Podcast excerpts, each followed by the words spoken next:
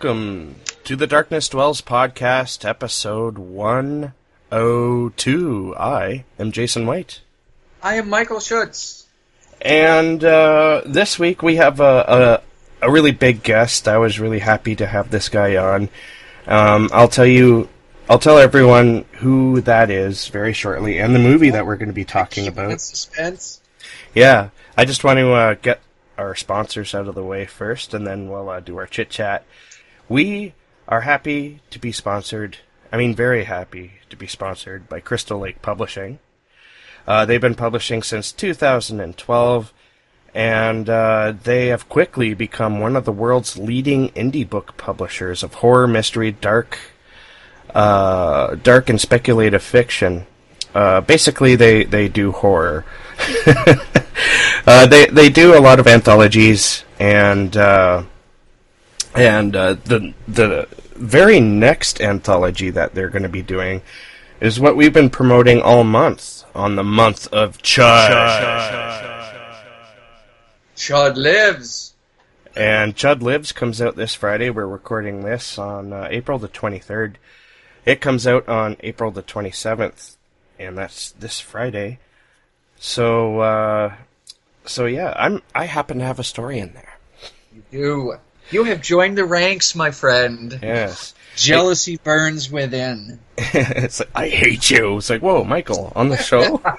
no. no, I would never say that out loud. All right, so definitely go to uh, crystallakepub.com. That was crystallakepub.com and uh, check out what they've got. What else they got? They've they've got a ton of anthologies, collections, and uh, novellas, and they've just recently kind of gone into the realm of uh, of novels. And uh, check out what they got. They they got so many awesome authors. They published everything from like Ramsey Campbell to Clive Barker. You can't ask for a better uh, list of uh, contributors than that. All right, we're also really happy to be sponsored by Audible.com. Uh, Audible is an online, it's basically an audiobook store. And if you're interested, you can try a one month long free trial membership.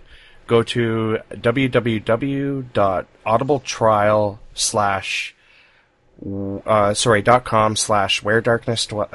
Okay, I'm gonna I'm gonna repeat that. Go to www.audibletrial.com slash darkness dwells. That's the correct one. And uh, and sign up for a free long, uh, a month long mem- membership trial. And with that trial, you get a free audiobook. They have over 180,000 titles.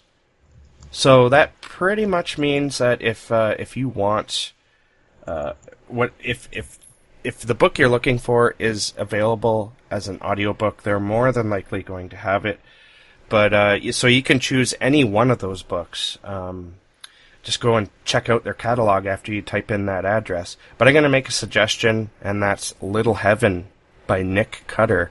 It's his most recent, I believe, and uh, I it sounds like a badass story to me. Uh, so I'm gonna. I haven't listened to it yet, but I plan to. So I'm gonna recommend it because, well, it's Nick Cutter. He's like, if, if Joe Hill had never started writing, I think Nick Cutter would. It would be a safe bet that he would be the next Stephen King. His The Troop was amazing. Mm-hmm. I always wanted to read it. It was on my radar, and when I finally did, wow. Yeah, and you know what? If, so I've been looking forward to Little Heaven. If, yeah, if if if if Little Heaven doesn't appeal to you, uh, Audible.com also has the troop, so definitely check that out too. All right, so how are you, Michael? I am so good. I went, I uh, I slipped, I relapsed, I went on a book buying binge. Uh-oh. I did it. I did it both at my special used bookstore and on eBay. Oh my god! I double fisted it. Yes. and as my Ricky said, well, it, it's okay as long as you have room. And, and I'm thinking, is that like a like a like a hard thing right there? If I have room, is that really necessary? Because I don't have room. Is that is that okay? you know what? You're not out there, you know, boozing it up or you know, Yeah, hiring hell. prostitutes. Like and- it's just just books. You can't stop buying books. You know, I have the exact same problem. I have absolutely no bookshelf space left at all. And yet I keep ordering them and buying them at used bookstores.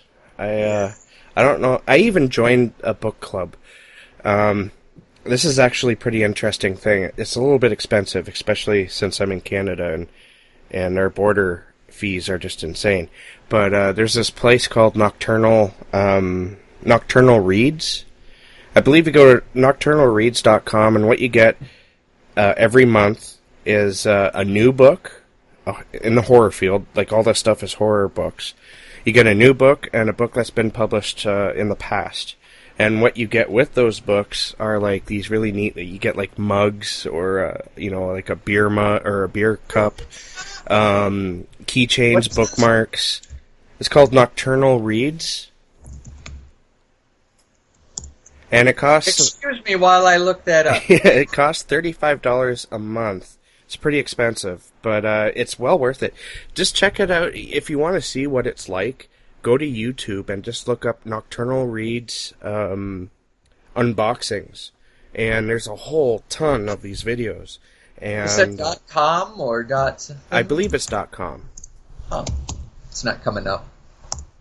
Uh, yeah, Nocturnal Readers box. Reader. Ah, It's Nocturnal Readers Box. The address is no spaces, no capitals or anything like that. Just the Nocturnal Readers Box.com. there it is. There it is. There it is. And uh, you know, I've been binging on this on this thing called BookTube, which is a YouTube, uh, just you know, people talking about books on YouTube. and uh, so I've I've been a sucker. I saw a lot of unboxings, and I'm like, oh, I gotta have that. And uh, I signed up for it, and I can't wait to get my first box. To be honest with you, because damn, this this stuff looks a lot of fun. Um, I'm I'm actually very surprised at all the diverse things that you get in these boxes. It's not just books. It's like like I said, bookmarks, uh, clothing, uh, tote bags, uh, all this really cool shit. Uh, art, a piece of art. You get a piece of art with each. What? Yeah, Crazy. I'm gonna suggest people go check that out because it's uh, it's really interesting. I, you know, there's a lot of boxes out these days. The internet has Yeah. like gave birth to the box. Yeah. The Yeah. box that's a of big, big thing, isn't it? the box Food of shit we really don't need and yet want. It doesn't tell you what what you could get. It just kind of says subscribe now. Def- uh, just yeah, like I said, the I think they rely really heavily on uh, YouTube box openings. So go to YouTube and just oh, and you watch people. yeah, you do watch people open up their boxes, their nocturnal boxes, nocturnal readers boxes, and uh, and you know they do they they pull out everything, and uh, it's oh really gosh, there's really fun. T-shirts. Yeah. It, it's really crazy. I highly, I, I said, if you have the extra cash, definitely check it out. It's it's a lot of fun. Oh man, on my on my wish list. well, you know, uh, we we kind of lost track of what we were talking about. You said you were doing fantastic because you you bought a lot of books. Yes, yes. So what did you get anyway? I got um, let's see, couple Graham Mastertons and couple Ramsey Campbells. Of course, our former guest and our friend Ramsey Campbell, Robert McCammon, and New Jack Ketchum. Ooh. No Ray Garton today. I always look for my friend Ray. Um, nothing by him on the shelves. It's kind of terrible that I, I buy the used books. I don't I don't give any money to them. But I, you know, honestly, I think authors Oh. understand in a sense because there is a thing about going to a used bookstore. You know, Oh, yeah, the smell of an old book, and it's like there's a little bit of history in every book because somebody else owned it, and probably read it and loved it, or maybe didn't love it because it's gone now. Maybe the person died and their kids, you know, shipped it off. yeah. And there's also the uh, idea of finding books that are no longer in print. Yeah, the rare finds, that's awesome. Yeah, That's you know, I found a uh, I don't know if I said this on the show, but I go to my local library book sale on the first of first Saturday of every month. Everything's a quarter, and I found a first edition Steinbeck East of Eden with the error on page whatever it is. So a first Oh, stage really? for a quarter. Jesus, no way. Somebody just donated this book, and it, it's a first edition. Not the very first edition, 1,000 limited signed copies, but it's the next, the next, the like mass market first edition. But it's with the uh, with the error on it. So Wow. Oh my gosh. that's interesting. You know, I've I've seen books like that for sale. Um, you know, it's like people either they just don't know or they don't care that what they're holding onto is uh, a potentially, you know, uh, a very expensive book, and they sell it for like a dollar, or in your case, a quarter. A quarter. That's fascinating. That's awesome stuff. You know, I went to the bookstore recently too, the used bookstore. We have one in uh, in the next town over, and they sell. Uh, you know, I'm always surprised when I go in there because I always find a lot of stuff that uh, uh, that you can't find anywhere else, even like on eBay and whatnot. And I, I, I kind of swept up some stuff. I got uh, three friggin' Douglas Clegg books, and they're all like Oh. my old favorites. Yes, I picked up a Clegg too. Of course, I always look for him. What did you get? I got the Nightmare Chronicles. Oh, nice. I got Naomi, which I haven't read actually that one, but uh, I've heard a lot of really good stuff. I got The Abandoned, and on eBay I ordered Nightmare House. Ooh. Right, that's the Yeah, title. And yeah. I also found. I'm going to read this one really soon. Neverland. Oh, I got that one too, Neverland. That looks yeah. really good. That's that's going to be the next Clegg that I read definitely. yeah. That was an awesome little score, and uh, I seriously need to find a place for a bookshelf somewhere. If I have to nail it to the wall, I need to. yeah, I need something. yeah, me too. I'm uh, like I'm looking at my bookshelf right now, and it's just it's jam packed full of books. I don't know where I don't know My where I'm going to put any all more double stacked. There's another row behind the Yeah, front row. I got that too. It's like the the books Yeah. you don't want to look at so much. As I sit with two Kindles. I have a Kindle and I have the Kindle app. Yeah. But it's not the same. no, I it, nothing really replaces holding an actual book in your hands. You know. And you know, a lot of these books that I find are, uh, remember, of course you do. You, you have a bunch of them, I'm sure. Zebra Books Yeah, and Leisure Horror. Yeah. Those were wonderful companies. they were. That was great. They gave, you know, new authors a chance. You know, print. You know, it was hard. It was paperback. You know, not a big hardcover bestseller. You know, thousands of dollars of advances, but you know, you could make a living writing your horror novels, one or two a year, and Not just that, you could find these books at the grocery store. yeah, You for know, readers and writers alike, it was it was wonderful. yeah. And uh, you know, speaking of uh, leisure, anyway, uh, our guest author, I believe he started publishing with Leisure. I could be wrong on that. I've been reading them for a while, but I, you know, I I do have a shitty memory. Yeah, I But it- just ordered Like Death because uh, I have I actually haven't read that one yet, and that's the one that most people rave about. So Yes, it's- that's, that's coming. Uh, it's you know, it's kind of considered a horror classic.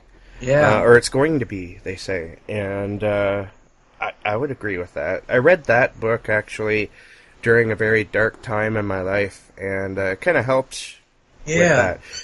And uh, yeah, so uh, obviously we're speaking of uh, Tim Waggoner. He's our guest, Yes, and uh, he's going to be talking about his contribution uh, to the Chud Lives and tribute anthology. Chud lives. Chud lives, and uh, and it lives with Tim Waggoner. And Jason White. And, yeah, and a whole slew of others. Uh, we're we're kind of near the I think the end of the month of Chud now, and that's Yeah. that's cool. It was a fun month though, wasn't it? It was, and well, I was going to say I can't wait to get my copy, but I already do yeah, because I have connections. he's got connections. That that guy in the with the uh, black car and the big trunk sits in his parking lot. It's like, hey, I got some books. You want some books? Yeah, yeah. I, I told myself I wouldn't, but just one more. Yeah. One more won't hurt. First one's free. Yeah. just like Audible, they get you hooked. yeah. Oh, and before I forget, um, as as of our day of recording, it is 191 days until Halloween. Oh wow, It's coming. cool. It's coming. It's coming. Yes, and so uh, we're going to be talking with Tim Waggoner, and after that, um, uh, we're going to talk about this movie called XX. Yes. Oh, It's from 2017, and uh, it's an anthology film with uh, with women writers and directors. About 90% women. Well, maybe 95%. Well, it's all written and directed by women. The producers, oddly enough, are are male. But Yeah, but one of the stories was based actually on a Jack Ketchum story. yes, yes, my favorite one. Yes. We will get to that. So we will get to that. Uh, until then, we're going to take a quick break, and when we come back, excuse me, we're going to be joined by Mr. Tim Waggoner. So go nowhere. Stay in your seat. Because Chud lives.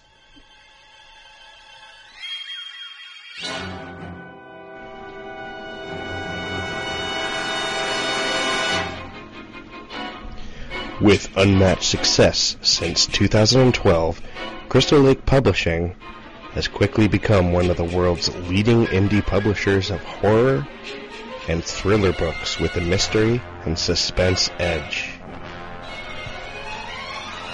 With stories, interviews, and essays by the likes of Wes Craven, Neil Gaiman, Jack Ketchum, Ramsey Campbell, Kevin Lucia, Jasper Bark, Mercedes M. Yardley, Mark Allan Gunnells, and Clive Barker, you'll want to dive right in. Crystal Lake Publishing www.crystallakepub.com Hi. Welcome to the Patreon campaign for Crystal Lake Publishing. I'm Jasper Bark. Let me explain to you why I was thrilled to be an advocate. I've been working with Crystal Lake Publishing since the publication of their first official release, the anthology For the Night is Dark. Over the last three years, I've watched them grow into one of the world's leading indie publishers of dark fiction. But times are hard for indie publishers, and that's why they need your support. Not only to pay the huge number of people who work tirelessly behind the scenes to make certain that each book is of the highest professional standard, but also to pay all anthology contributors a top professional rate, to include artwork in every single one of their books, and to pay a quarterly bonus on royalties to all their authors. In return, they are offering some truly amazing perks, so please do take a moment to go and check them out. The perks are offered over two tiers, so there is something to suit everyone's budget. And because this is Patreon, you can put a cap on the amount of money you spend each month so you will never go above budget. But the main reason to support Crystal Lake Publishing is because they build communities. Communities of readers and writers, of artists and filmmakers, and genre enthusiasts of every stripe. And that's why I am so proud to be an associate, why I was thrilled to be an advocate for this campaign, and why, most importantly, I hope that you will join me. Thank you so much for listening. Welcome back. This week, Tim Waggoner is our guest. And uh, we're continuing the Darkness Dwells month of Chud. Tim is a Bram Stoker Award winner and the author of over 40 novels and three collections of short stories, with one on the way. Uh, not only does he write nasty horror stories, he also pens fantasy, television tie-ins, and some young, young adult fiction. Welcome to the Darkness Dwells, Tim. Uh, we're really honored to have you. Well, thanks for having me. So, um, I want to talk about Chud first, and then I, I, was thinking of maybe discussing just a little bit of your career. Uh, but I wanted to know how did the uh, Chud anthology fall into your lap? Did were you invited for it, or did you just submit when it opened up? No, I just saw the guidelines online, and I said to myself, I have got to write a Chud story, so I sent one in. Yeah, uh, there was a bit of controversy regarding the, the guidelines because of uh, uh, you know the no swearing thing. Did that bother you at all? Yeah, it gave me a little bit of pause. So uh, I had e- emailed the editor to kind of figure out, you know, where is the guidelines for it, and I was still able to use Hell and Damn, and that was good enough. I figured, you know, yeah. they probably would say the casual. Yeah, you know, if Chud's chewing on your leg, you're probably going to say something worse. But I figured I could work with that. Yeah, yeah, definitely. um, uh, what was what was the biggest struggle you'd say writing your Chud story? Well, whenever you work on an anthology like this, you know that everybody else is doing stories too, so you don't want to do the same kind of idea that everybody else might do. You don't want to go for just like the the first thing that pops into your head. And then you, because of the kind of movie it is, you're thinking everybody's going to write a story where Chud are eating people. So you have to try to figure out a way to maybe still kind of do that to do the homage to the movie, but at the same time try to find a different way. So I I watched the movie. You know, I've owned it for years. So I, I watched the movie several times. Try, I thought it'd be cool if I could find some character or a little plot thread in there, uh, something that wasn't explored that I could focus on. So uh, it, all of that, you know, made it kind of difficult, but it was a lot of fun. When did you first watch Chud? Were you a, a fan from way back? Oh yeah, I saw it in the theater when it came out. Um, it was it was ridiculous fun. we just loved it. Any yeah. movie that called itself Chud, you knew exactly what you were getting going in. So. Yeah, I wish I could. have I was too young uh, when it came out in theaters, but that would have been awesome seeing it on the big screen. Yeah, and I actually saw it in a little tiny theater that was. It's kind of like was kind of like what today is like a second run theater. I mean, it would show, you know, current movies, but just one a week, and the next week it would be a different one. So it was really tiny, and so the screen wasn't big, but it was really fun to see it with a small audience like that. Yeah. Oh, both Michael and I, we were lucky enough to get an ARC of the uh, Chud Lives anthology, so we've uh, re- we've read your story, and I couldn't cool. I couldn't help but wonder if Officer Lumley's name isn't a reference to perhaps a favorite author of yours.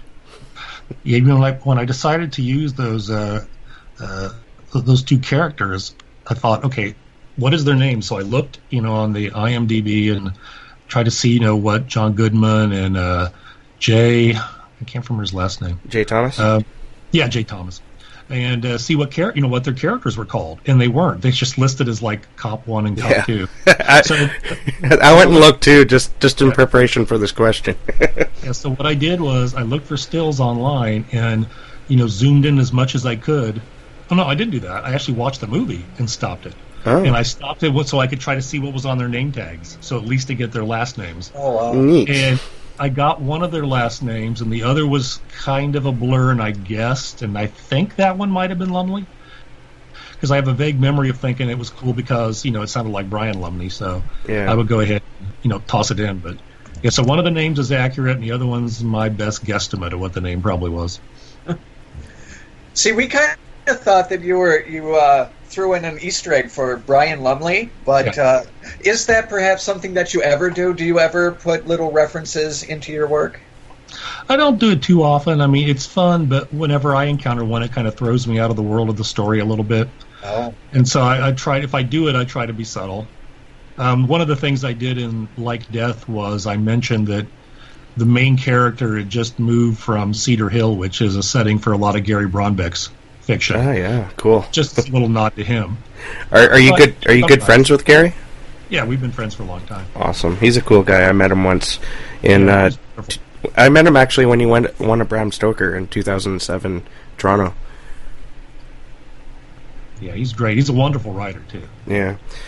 Oh, um, actually, I was wondering something else. I didn't uh, put this in the questions that I sent you, but uh, I just thought of it. Um, one of the stipulations was not to use any characters in the uh, in the actual movie. Was this something? Because I mean, the John Goodman and Jay Thomas characters are so small; they're not technically characters of the story.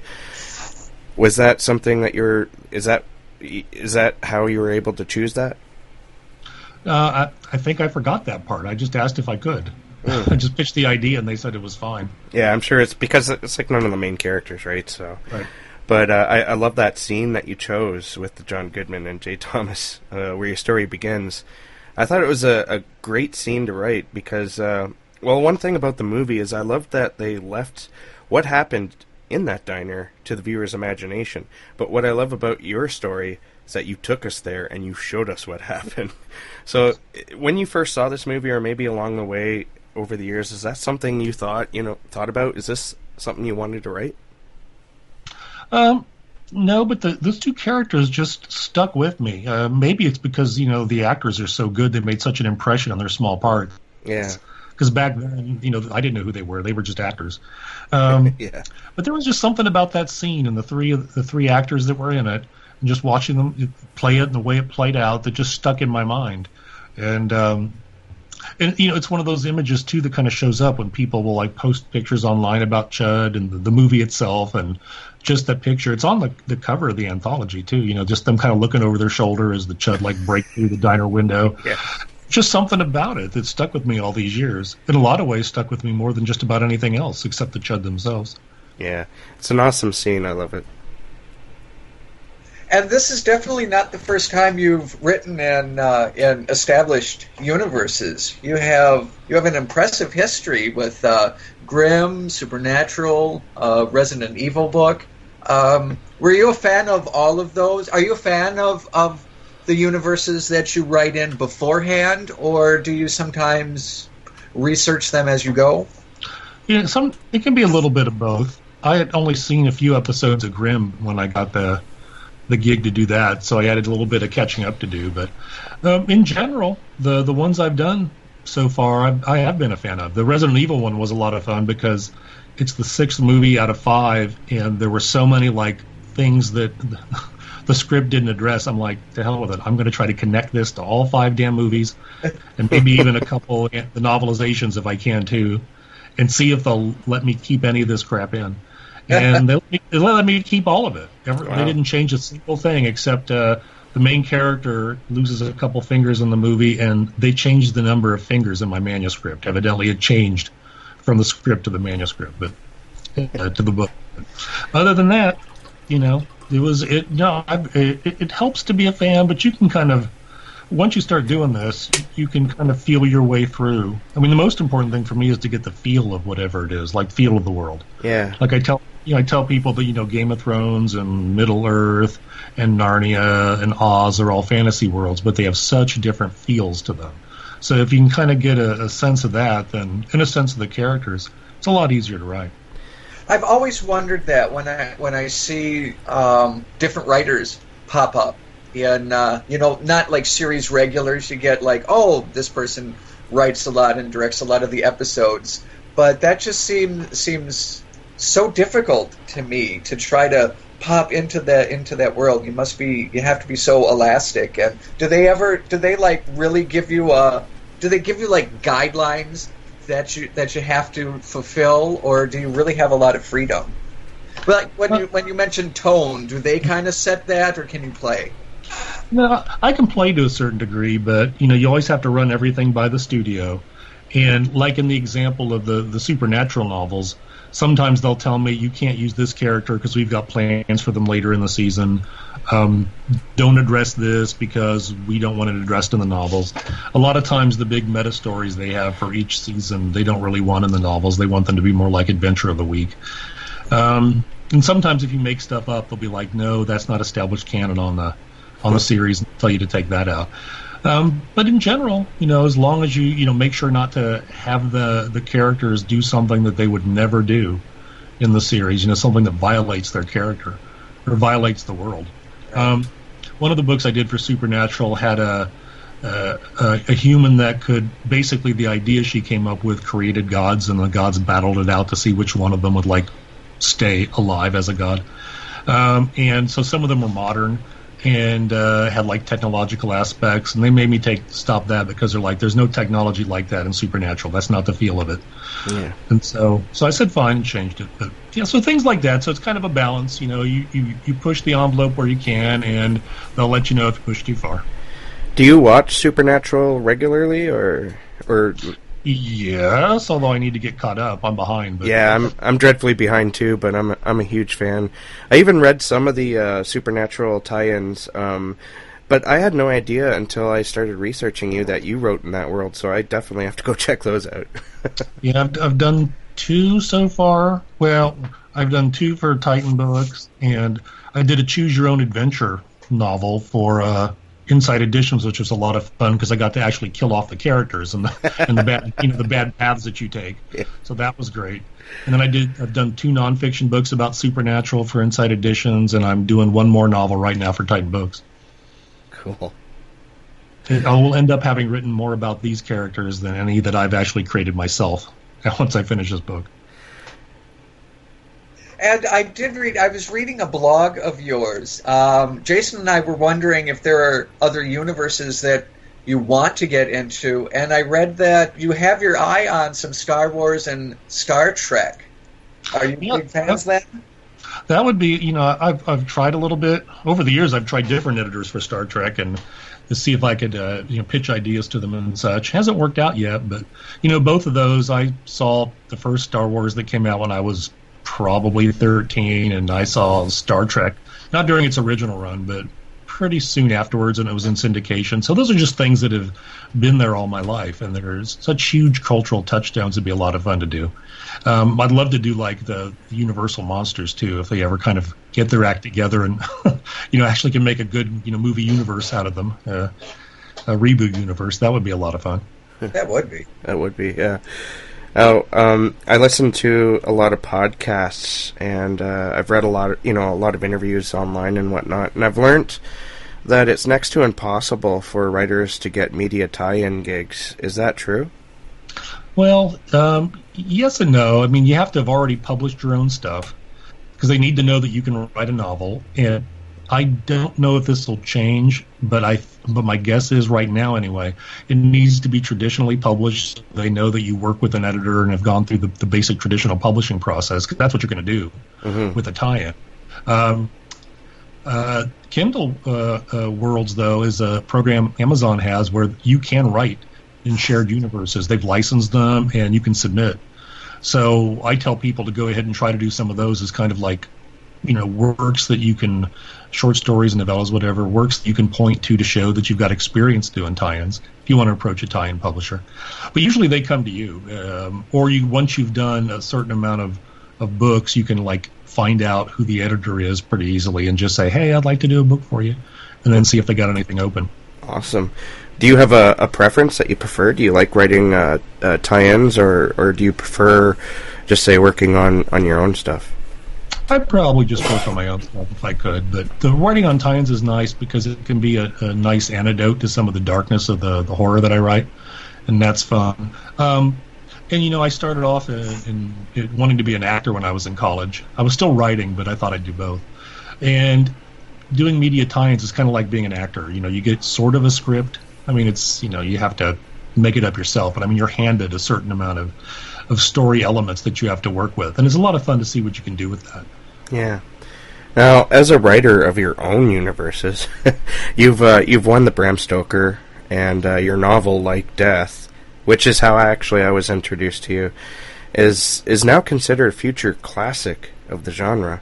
Now, putting in all the tie-ins and the fact that you're also a professor, how do you fit it all into a, a coherent schedule, or is it all chaos? You know, it's probably a little bit of both, actually. Uh, you know, the nice thing about uh, being a professor is even though my schedule changes every semester, I know what it is. And the times I'm not in class, unless I have meetings or a committee I'm on or something, uh, you know, I know they're open time. I can choose when I grade, so that means I can choose when I write. And so what I usually try to do is is write in the afternoon between you know finishing classes and before I go home. Uh, it helps that a lot of my process is internal. I'm, you know, I think about it all the time, and I can do that anywhere. So it doesn't, you know, I don't have to be sitting in front of a keyboard or something to do that. Um, and I've, I've been lucky. Uh, uh, I've always been a fast writer, and editors tell me that, you know, in general, my copy comes out pretty clean. They don't usually ask me to revise a lot. Uh, it took me like writing almost 10 practice novels to get to that point when I was starting out. But but now you know in general I seem to be able to just keep chugging along. So Yeah. hopefully it keeps that way. Uh, do you have any of those old uh, uh, practice novels, as you call them? Do you keep them? Yeah, I've got them all. I mean, uh, I've got the printouts and I have all the the, the the data, but it's on like floppy drives and old programs. I don't even know if anybody could access, but I still have all the. I still have all of them. I try not to look at them too often, but I've got them. Do you have like a fear that you know after you- you've passed away that somebody might try to publish that stuff and and put it out there as you know a new Tim Waggoner book? no, you know, I, I doubt that I'd ever be lucky enough for anybody to care, you know. But if if somebody did, it, as an artist, it wouldn't bother me because it just would be like a look into, you know, kind of your artistic journey, I guess. So long as everybody knew that it was an old novel and might not be that great, it wouldn't bother me. I'd be dead. What would I care? Yeah, that's true. if my kids could get some money out of it, you know, more And- power to. then so be it. Yep. oh, uh, a couple of days ago, you did uh, an AMA for Urban Books, and uh, I was watching it, and uh, there was a question uh, asked to you where you, it was mentioned that if you were ever uh, lucky enough to have one of your stories be adapted to film, you'd like Mike Flanagan to direct it. Uh, both Michael and I were huge fans of his, aren't we, Michael? We are. Um, I remember seeing Absentia. You know, I think that was pretty much his his first one. I fell Yeah, in love so, yeah. Love immediately, and I think we've done a couple of his his movies on the show, but we talk about him all the time. Yeah. Um, so, Tim, I guess what what we were really wondering is, do you have any um, of your stories specifically that you think would would be good for um, a Flanagan film or an adaptation in general? Yeah, you know, I've actually sent Mike a couple things. He's got a he hopes to start a production company of his own where he can kind of, you know, bring forth kind of new scripts and, you know, new writers of horror.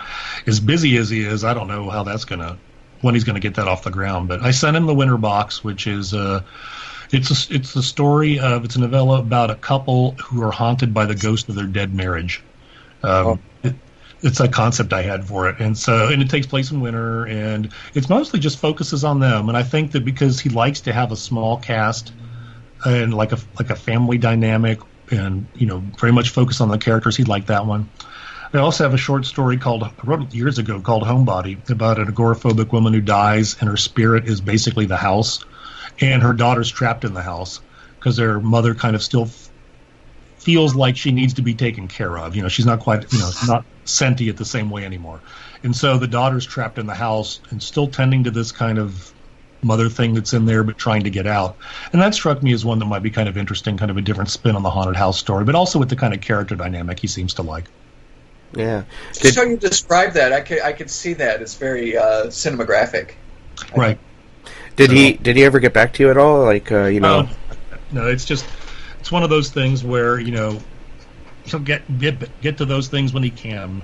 yeah. Because you never know what's going to land in his lap. I mean, when I when I sent it to them, he was just prepping the his adaptation of The Haunting of Hill House. Oh. I think he may have finished, and uh, then he's going to go on to do another. Oh, Doctor Sleep. He's going to Yeah. do that. So you know, who knows?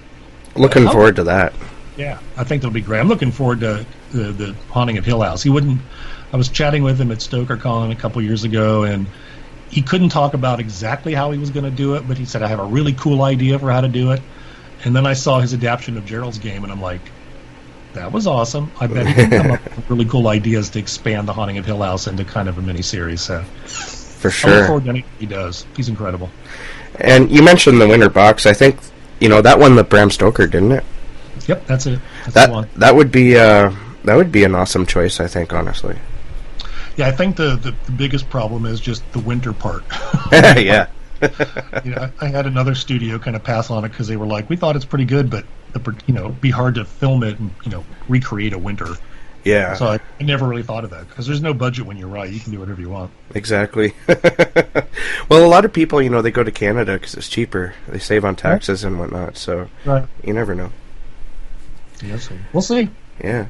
Now, um, Uh, before we go, uh, what can fans expect from you in the near future? I mentioned in your uh, in your introduction that you have a collection of short fiction coming out soon.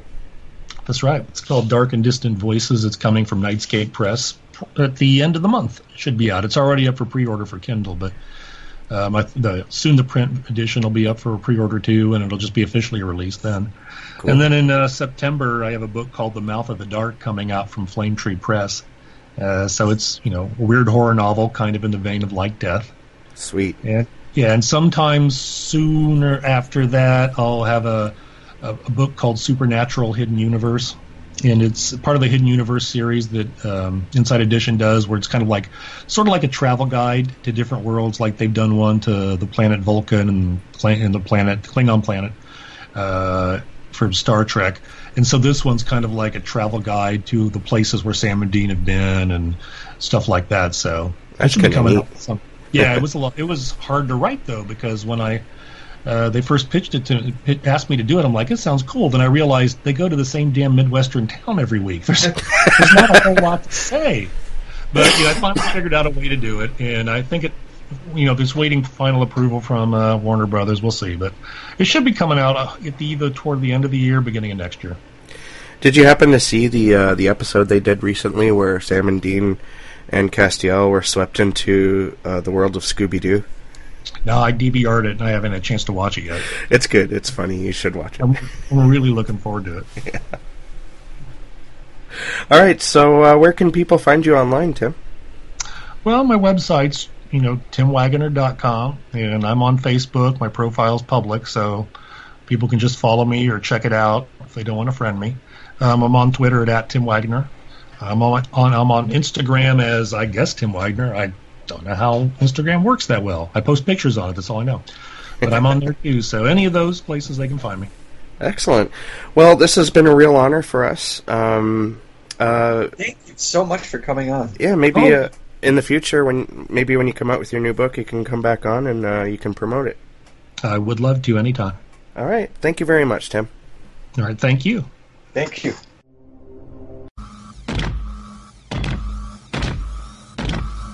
Get away from her, you bitch!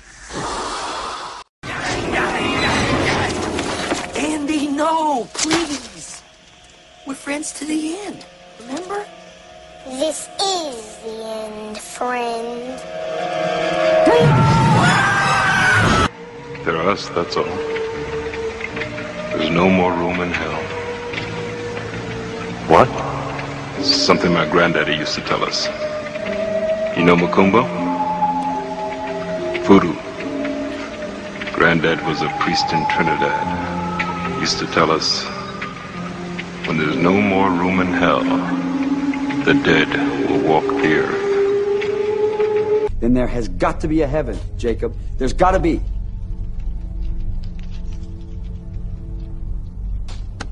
So which are you? Are you a faithless preacher? Or are you a mean motherfucking servant of God? Your suffering will be legendary even in hell.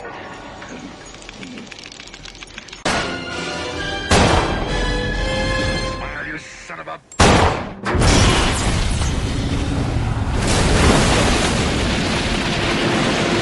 In the face of the enemy. Let the enemy have no power over And the son of iniquity be powerless to harm Your mother sucks cocks in hell, Oh, Paris, you prayer. faithless My swine. You're creature of the night, Michael. Just like out of a comic book. You're a vampire, Michael. My own brother, a goddamn shit-sucking vampire. Oh, you wait till mom finds out, buddy. Here's Johnny. You got one choice, boy. Sex or the saw. Sex is, uh, nobody knows. But the saw, the saw is family.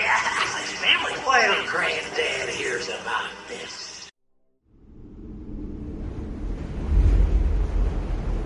What's in the box? Present. Can I see? Danny. Stop being so nosy. It's okay.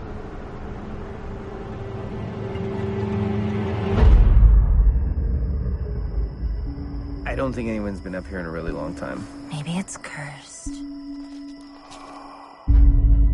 Your son tore my daughter's fingernails off. You're not going to punish him? Listen, you gotta eat something. It- It's been three days, buddy. Not hungry. Something's happening to Andy. Something just terrible. You're not getting up from this table until you eat that pizza. Do you understand me? Just eat! If you don't eat, eventually you'll die. So? So,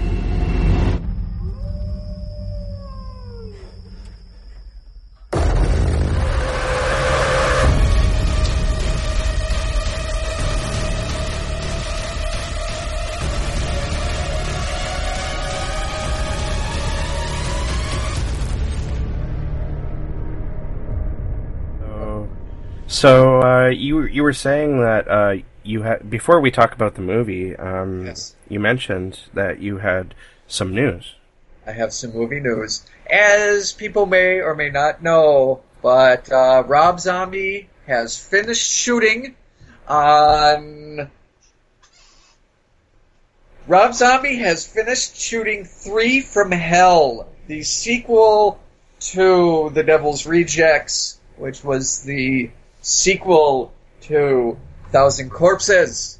The new Rob Zombie movie is done. It's going to be coming out soon. And guess who's starring in it? Or at least appearing in it? Dee Wallace, my good friend, um, who was also in his Lords of Salem. She did a great job in that. Yeah. So there's talk that it might be just on video on demand rather than in theaters, but it's shot. Um, it's full of, of guest stars, full of his usual suspects. Um, I'm so excited. You know how much I love Rob Zombie. Yeah, me too. You love him just as much. You know, it's funny how he brings in a lot of the, um, you know, like horror movie legends. Yeah. He he has a knack for that. I don't know if he's like if he pesters them. He's like, I'm such a big fan. I wonder. I wonder. Maybe he does. Can you be in my movie? I, I would so love it if you would be on my movie. I love that he turns into a little dork. when he's on camera, he's all grumpy looking, and Yeah. And he's, he's like got- a little accountant in real life. Um, he's like, I'm making a little film. Excuse me. "Is this Did Rob? is this Rob Zombie?" a documentary on Woody Allen, and when he approaches people to be in, in his movies, he writes them a letter, typewritten, and he introduces himself as if nobody would know who he was. You know, he's like, I directed this and that and the other, and I really liked you in such and such. Would you be interested in, in doing a movie for me? Then he's always like, you know, if, if you if there's anything in the script that you don't like, you know, you can you can ad lib, you can you can make things up, and he's like really weirdly humble about it all. That's very strange. Because you think, you know, I guess if it's when it's you, um, you know, when it's you who's the big star, you don't always think of it that way. You know what I mean? Yeah. Like, well, he's not a big star, but every pretty much everyone knows who Woody Allen is. You know, like whether you love him or hate him. Maybe that's why, Right. because of the controversy. maybe, maybe he's just like, okay, th- these people might hate me, and so maybe I should just introduce No, myself and try to sell it. It's everywhere in Hollywood now, and I don't know. It's it gets really difficult to say that you like somebody's work. Yeah. Because it it Because they might be a rapist. yeah, or it, it's turning out they are. if they're male, it seems like they are. But I don't know. I separate the the work from from the person, and I know there's arguments against against that because you're supporting them financially. I don't know. It's a minefield now, but you know. It is. It was easier when there was only a few of them. Then you could like say, okay, you know what, I, I'm gonna like not watch this movie because fuck that director. Yeah. But but now it's like now it's like everything that's made, you're gonna have to pass on. yeah, because you just don't know. I mean, you didn't know before, but now it's like in, in encrusted in your head. You know, Like it's a really it's really a sick state of affairs. Like is. you know, every every week somebody else is discovered to have you know somehow sexually harassed or or assaulted somebody, and I just wonder what the fuck is wrong with guys. I mean, what in the hell is wrong with people and guys in in Hollywood? What is up? I can tell you what it Jesus. is. It's it's the power that they have. Is and, it? And I- the fact must be. And the fact that for the longest time nobody if you had that power, nobody Yes. would nobody would dare take you down Yep. because Exactly. so Yeah. you could do anything you wanted. I mean, I wouldn't be surprised to find out that some of these people didn't, you know, enjoy killing. Maybe the, you know, the hooker in a trunk joke is like from real life. you know, like maybe they they just haven't gotten gotten to that guy yet. You know. It's hard to be surprised anymore. You know that would have made it made a. We should have talked about the movie Starry Eyes. Uh, that would have made a great segue for this because of the Weinstein thing. That Yeah. movie, I swear to God, is based on everything that Weinstein uh, was doing to women in in his movies. It's the You know, exact same what thing. disappoints me most, well, Harvey Weinstein really disappoints me because because he and his brother were such great producers. Yeah. I mean, I love their their work. They did their blockbusters and the big things, but they always gave indie movies a chance, and you know they used what they made from the from the big movies to be able to finance the smaller movies. It was, you know, the Weinstein Company was a sign of quality, and God damn him, just shit all over everything. Yeah. And well, now they're gone. So Yeah. So that's that.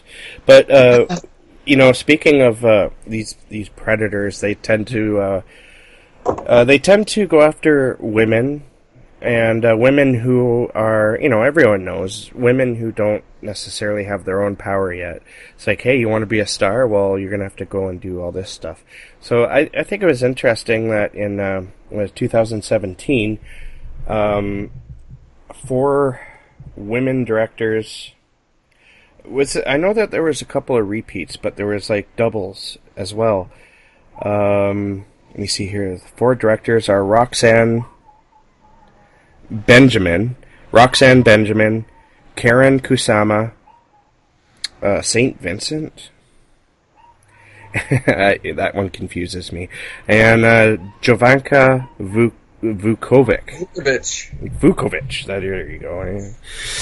And uh, so you have uh, these four women directors come together and create an anthology horror film in Double X. And of course, the Double X is a reference to the gene, you know, uh, XXXY and all that crap. Chromosomes. Yes, the chromosomes. And uh, so what we have here is uh, uh, four short movies. And uh, what are your first impressions, Michael? Uh, boy. It's almost hard to have first impressions about an anthology series. It is, uh, yeah. Well, I love it. Um, as a whole, I love it. I really love the framing sequence, too, that uh, Sofia Carrillo, I think, unless you want to pronounce the L's, Carrillo, directed with the little stop motion dollhouse and doll parts moving around. Uh, framing sequences are always interesting. Some of the movies I liked a lot more than the others, and uh, but as we say a lot of times, you and I, there's something for everyone. Yeah. Um, And this, I this, think as a whole, this is this is definitely to be seen. This, yes. this is definitely to watch. because you know this is no exception. Um, there there is at least one clunker in this anthology, um, mainly because of it just doesn't make any sense.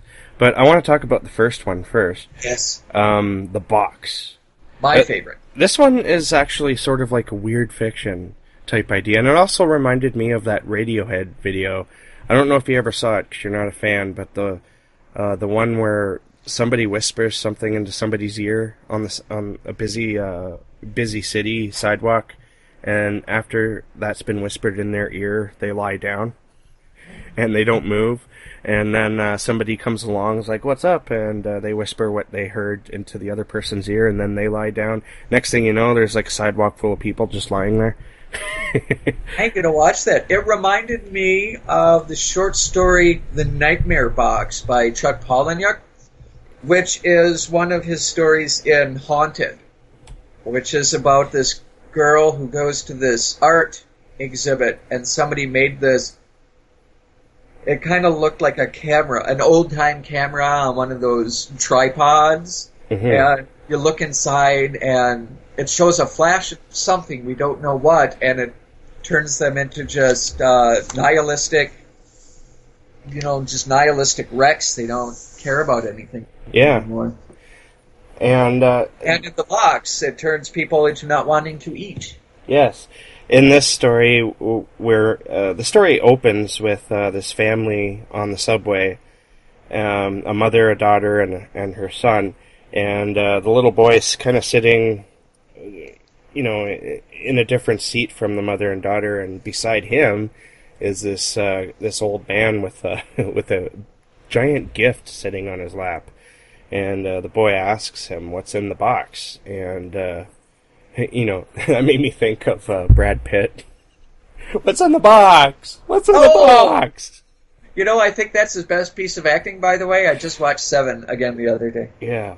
Uh, so the old man shows him what's in the box, and then right after that, the kid stops eating, and he goes for like a he goes for like a good five days, I think, before he uh, he tells his sister something, and I imagine it's what was in the box, and then she stops eating, and it pretty much follows that. I mean, they they don't just stop eating; they stop eating until until they die from it. Yes. So uh, By the way, what did you notice how well they eat in that house? yeah, I mean, like the food that they prepare. My God, It I, was- would, I would weigh three hundred pounds in that house.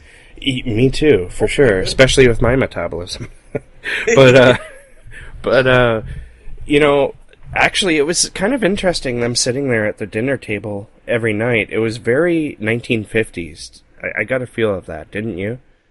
It was like Uh, it was like I the nuclear family, I you know. I see you, that. I see your point. It was that old time gather around the dinner table at night, put away your phones and everything. Yeah, and uh, sit at the table in the dining room rather than like you know in front of the in front Yeah. of the television. Um, as I think most families probably do it these days. Yeah. but uh, uh, yeah, you're right. They ate a lot. It was like every meal. I think that's like something from the fifties too. It was like big meat, potatoes, the whole nine yards. You know, vegetables. And there was one night when they tried to get one of their kids to eat by uh, getting their favorite, you know, Kentucky Fried Chicken meal, and they had like a huge layout with that. Gosh. and pizza and spaghetti and meatballs, and I saw hot wings in there. And, and oh my god, I want to go eat at their place, honestly. yeah. I'll, I'll take what the kid doesn't want. I want to. I want to stop the show right now and go eat. Yes. This is def- the box was my favorite. Yeah. It was just really creepy, and it's just my style. I like that kind of where we don't know what's going on. I don't know what's in the box. We're never going to find out what's in the box, but it makes something weird happen. I love that. Yeah, it was a lot of fun, and uh, my if I my were biggest to give the the eat like each short film its own dweller heads, I would probably give the box four and a half. Um, there's the dad, the father. Didn't he overact? That guy, my goodness.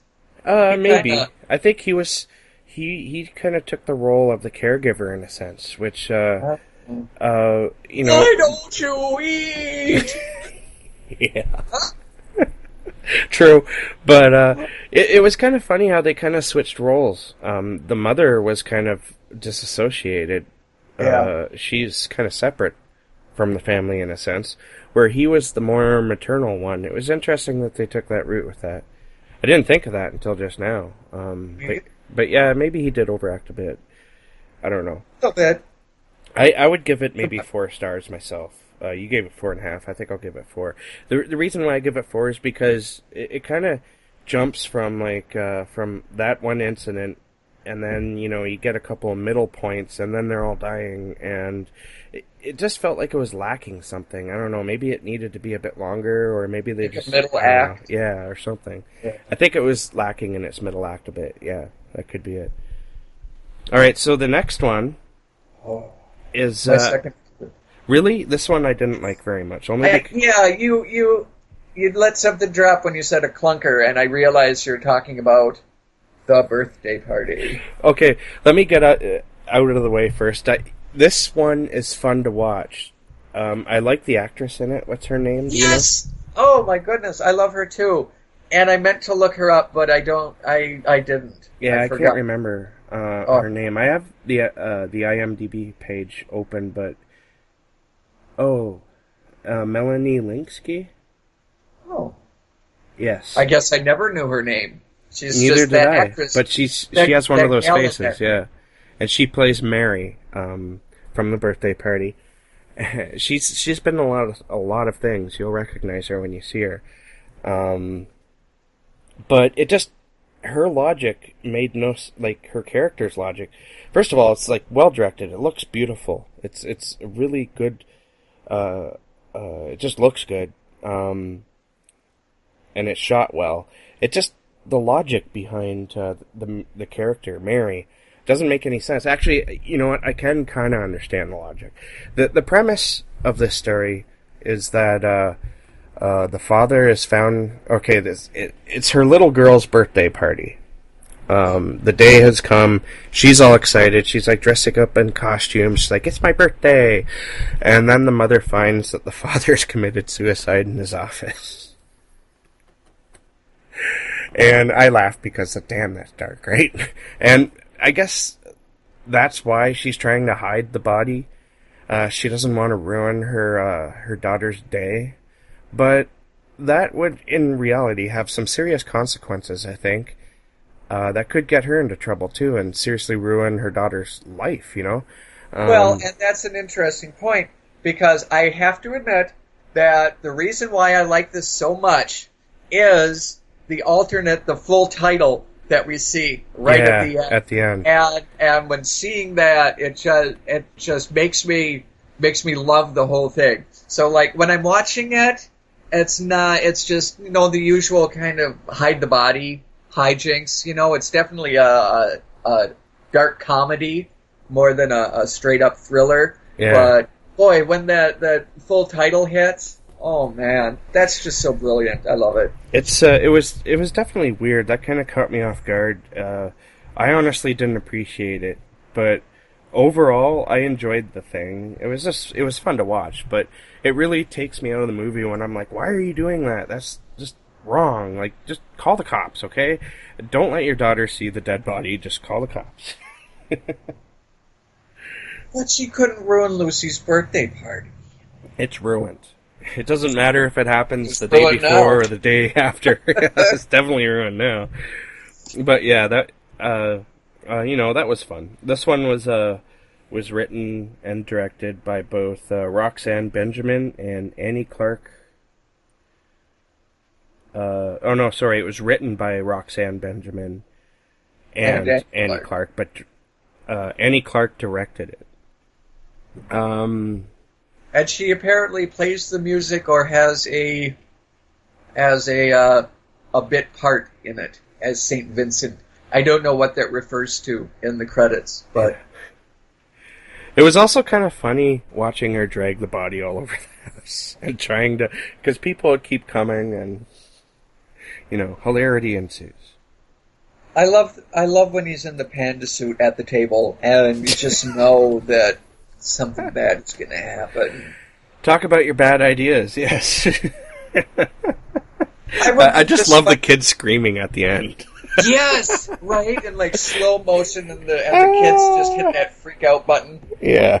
All that stuff. I give this one four dweller heads. I honestly do. Without the final, that little afterward full title, I might give it like three, but it gets a full stretches from, that, from me. From me, it tickled me. It just makes it for me. It does. I, uh, I'm gonna give it a three.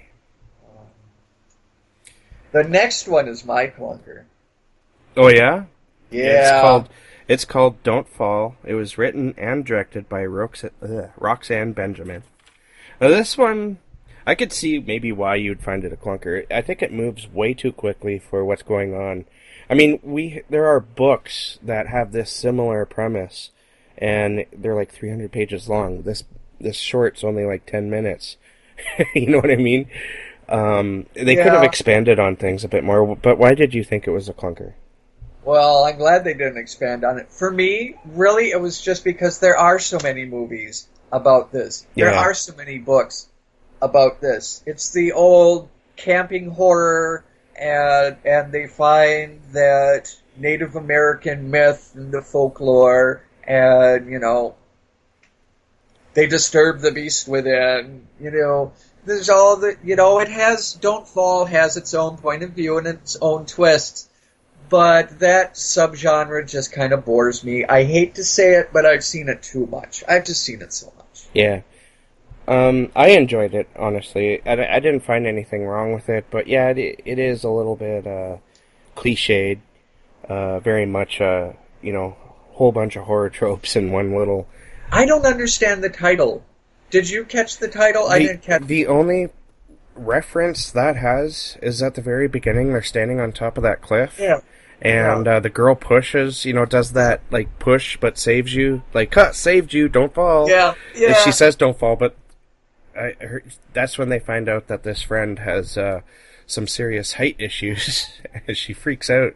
She's like, "Don't do that! You can't do that to me!" ah," And she freaks out, and then uh, they go because she kind of runs away. That's where they find the uh, the markings, uh, the I guess the uh, Native American uh, wall art. I guess you could call it. I don't know. Um, the drawings, and they they're kind of weird drawings. They look like uh, they're not like uh, the typical buffalo and whatnot you'd see. These are like obviously a creature of some sort, and it kind of spooks them. But you know, calling the movie "Don't Fall," it's like they didn't know what to call it. Yeah. But you know, there's a part. Uh, it, there wasn't anything truly freaky about this. Uh, this one. Um, Like the ending when we see the creature. That was Yeah. kind of cool. But uh, It was kinda that's- cool. That's my favorite part. Uh, I hated the part, honestly, where the creature kind of invades her, turns her into a creature, because that was that part is seriously overdone. Where you get like the sketchy monster coming at you, and they have all those stupid sound effects and the editing cuts, where it's like all jiggly and meh, meh, meh, meh, as it's coming at you. It's Yeah. like stop doing that. That's just not scary. If I saw that coming at me, I'd be like, "Fuck off! You're annoying me." Kick it in the balls. Yeah. okay, maybe not. I'd probably pee my pants, but uh, I know we talk a big game, but it's like But- looking under the bed in the closet for monsters. What would we do if we found one? we'd Rather pee not know. and cry. Yeah. Yeah, they would my find. just like Lucy in her birthday party. Yeah, but uh, you know, overall, this one was uh, it was fun. I, I didn't hate it. I I I'd give this one a four. Oh, wow! I give it a two. Wow, wow. sorry, okay. I just didn't like it. I'm sorry, Roxanne. I just didn't care for it. I didn't care for it. All right, so uh, the next one was the longest one. It clocked in about half an hour long. Really, I didn't even notice that. I did only because uh, I noticed it was the last one, and so I checked the time, and I was like, "Oh, it's a half It didn't seem that long to me, and I've I've watched this anthology series twice. Huh. This this one was, uh, I would say, the second best story from the first. Myself, um, it's called "Her Only Living Son." This one was written and directed by uh, Karyn Kas- uh, Kusama. I think I'm pronouncing that right, and uh, it has an interesting pre- uh, premise. Um, you have a mother and son. She's a single parent. She's taken care of, you know, she's raised her kid, and uh, slowly, like he's, it's hard to describe. He's being a real asshole towards her, and uh, go ahead. Towards everyone. Yeah, towards everyone. Uh, you know, basically, this is almost like a, um, you know, a growing a tale of what it's like being a teenager, going through all those hormonal changes and whatnot, and trying to figure out where you are uh, and who you are. Um, so this this kid, he's a real asshole, and and he's going through some stuff. But you know, he, as you learn about what exactly he's up to, you realize that this kid is uh, really sick. Like uh, this had, in a sense, sort of like we need to talk about Kevin sort of feel about it. Yeah, a little of that. The Um, kid, by the way, is played by the terrific Kyle Allen from one of my favorite shows, The Path, on Hulu, which is in its third season already. It's about it's about a cult, not scary or anything. It's it's a, it's a drama about about a cult. It's really wonderful. Uh, check out the cult on. I mean, The Path on Hulu. Okay, that was my little aside. Yeah. Um, I've never seen that, but sounds interesting. Uh, this one had a cult feel to it too. And uh, if anyone was the leader of that cult, it would be this kid. Well, it's the it's you know this is a big trope too. It's the whole Antichrist, you know, the son of the devil stuff. But what I liked about it is that it it wasn't like the birth and the childhood. We jump right to his coming of age. Yeah. You know when when the shit is really going to hit the fan. And then, but I, I just love everyone around him making excuses and, and starting to do that. You know, like she finds out, Cora finds out that everyone around her is like a worshiper. That they're, you know, they're, Her they're little ready boy. to accept her son as Yeah. their leader and everything, and it's really creepy. But one thing I really liked about this film was the ending because the ending Yes! in in that context, within that context that you just described, which is spot on, it doesn't make any sense. You're like, what the fuck? Until you think, until you think about it, the perspective of this story is taken from the mother. Um, I, I I believe she's uh, somebody you can't trust uh, what she's telling you or what she's seeing because think about it.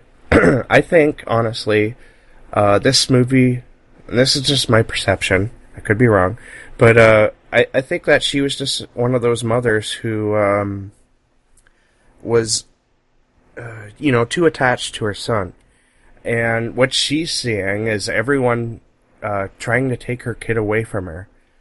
And uh, because at the end, what they do is they.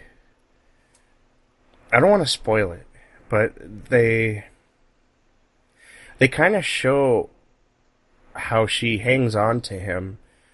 I don't know how to. Oh, how do I say it without spoiling it? But they, they definitely kind of mingle, so to speak. And, uh, like, gets nothing I cannot incestual. understand the ending twice now, but with your perspective of the film, uh, if you look at it from that point of view, it does make sense. I didn't Huh. think of it until the end because I was confused. I was like, "What the hell is going on?"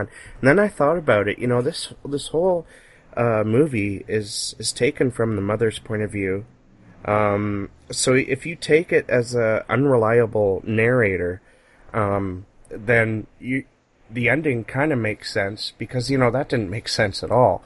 But you kind of yeah, get the because idea. I thought it was a transformation, Well, but it- it's not because of what we see afterwards, yeah, right? exactly. So, do you think that the scene in the principal's office is is just kind of in the mother's head?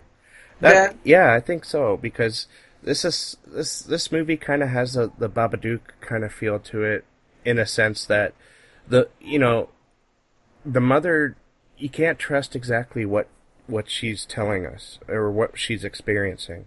Because um, the only thing that really points to that though is the ending. And maybe the mailman and the father. The mailman gets really kind of crazy. And uh, he kind of spooked me out. But I don't know. To me, I, I just I just felt it was going in that direction. I, I watched this about a week ago, so I, I think I'm I'm forgetting certain parts as to why I thought this. Let me see if It's a very it's a very interesting perspective. And I don't know if I share your opinion, but it is certainly a different way of watching it. Yeah, but it, it, you know, either way, it's it's an interesting take. The ending, though, like I said, it, it it'll throw you for a loop, and you'll come up with your own ideas to what's going on in the story. Um, whatever the story is about, it, it it was a lot. It was interesting. I thought they were going the whole racial route there at the school meeting there at, at in the principal's office. Do you know what I'm talking about? I do not. because uh, well the uh, oh, because yeah, because Okay. they're like you know what? Uh, your son did no wrong. We're we're not going to punish him. Um, and but the family that uh, that he did the the sin against were you know they're colored people. They're black. And uh, so I thought they were going in a racial direction there. That happens fairly early on but no it's not actually racial. It's uh, it's uh, deeper than that I guess. But um, I really just I took it immediately in the Rosemary's Baby, The Omen direction because I'm so used to seeing that. So That's interesting because I thought of the Babadook and uh, House on Haunted Hill type uh, type of narrative where you can't really trust ex- the uh, the narrator exactly, and maybe maybe they wanted you to do that to uh, show just how sexist pig I am. ah, no, you're not. No, I'm not. But I'm least I deeply hope not. disturbed that you think think Eleanor from The Haunting of Hill House is an unreliable narrator. That It- just just fucks with my per- perspective, my my idea of the entire book. So Really? so stop it. Wow. Stop it. I don't want to hear that. She is unreliable. She's crazy. She's not. batshit crazy. Come on, No, she is not. she is.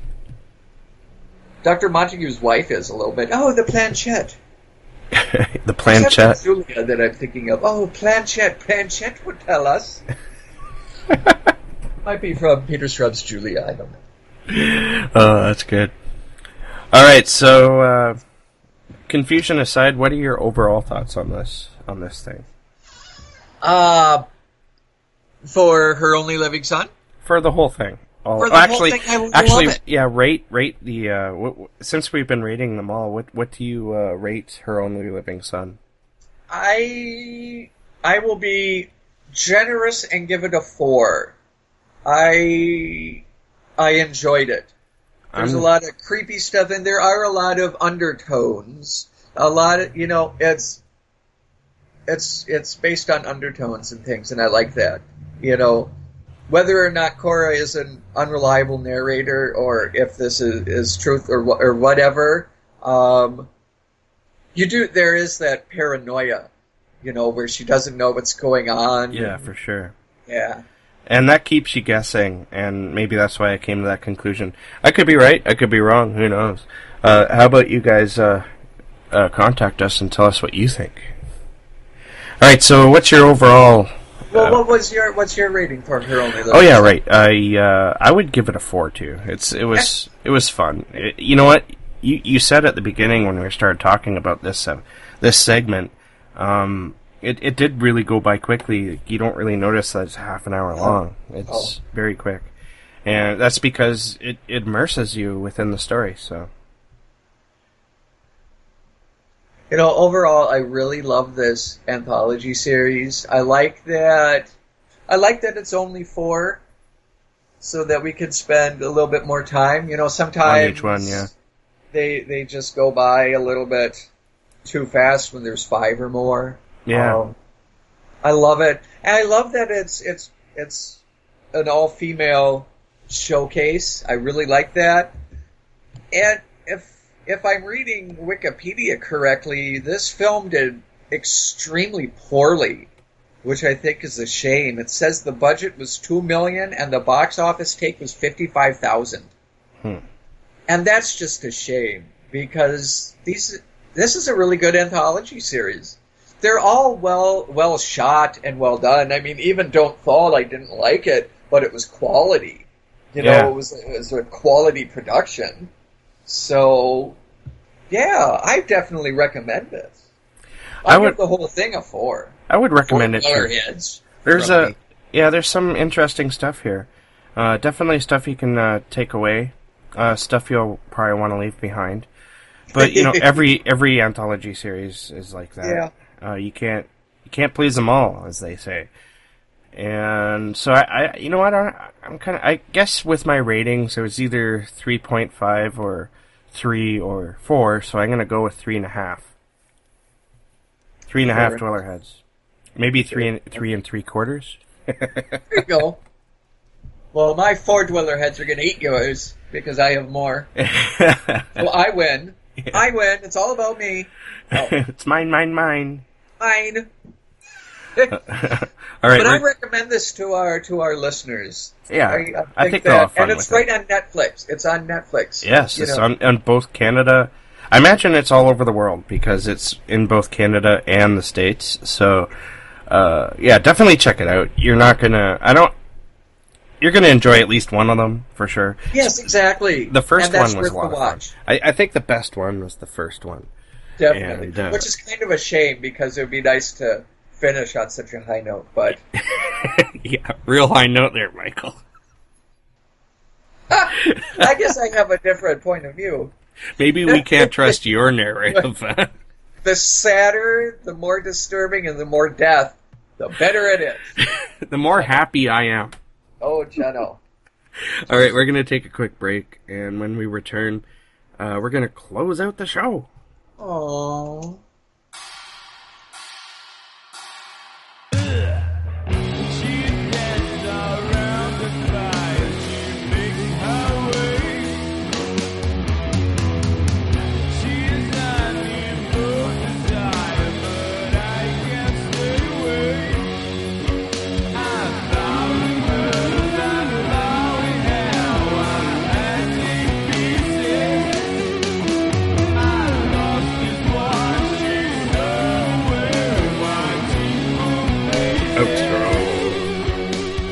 Uh, that, that was a lot of fun.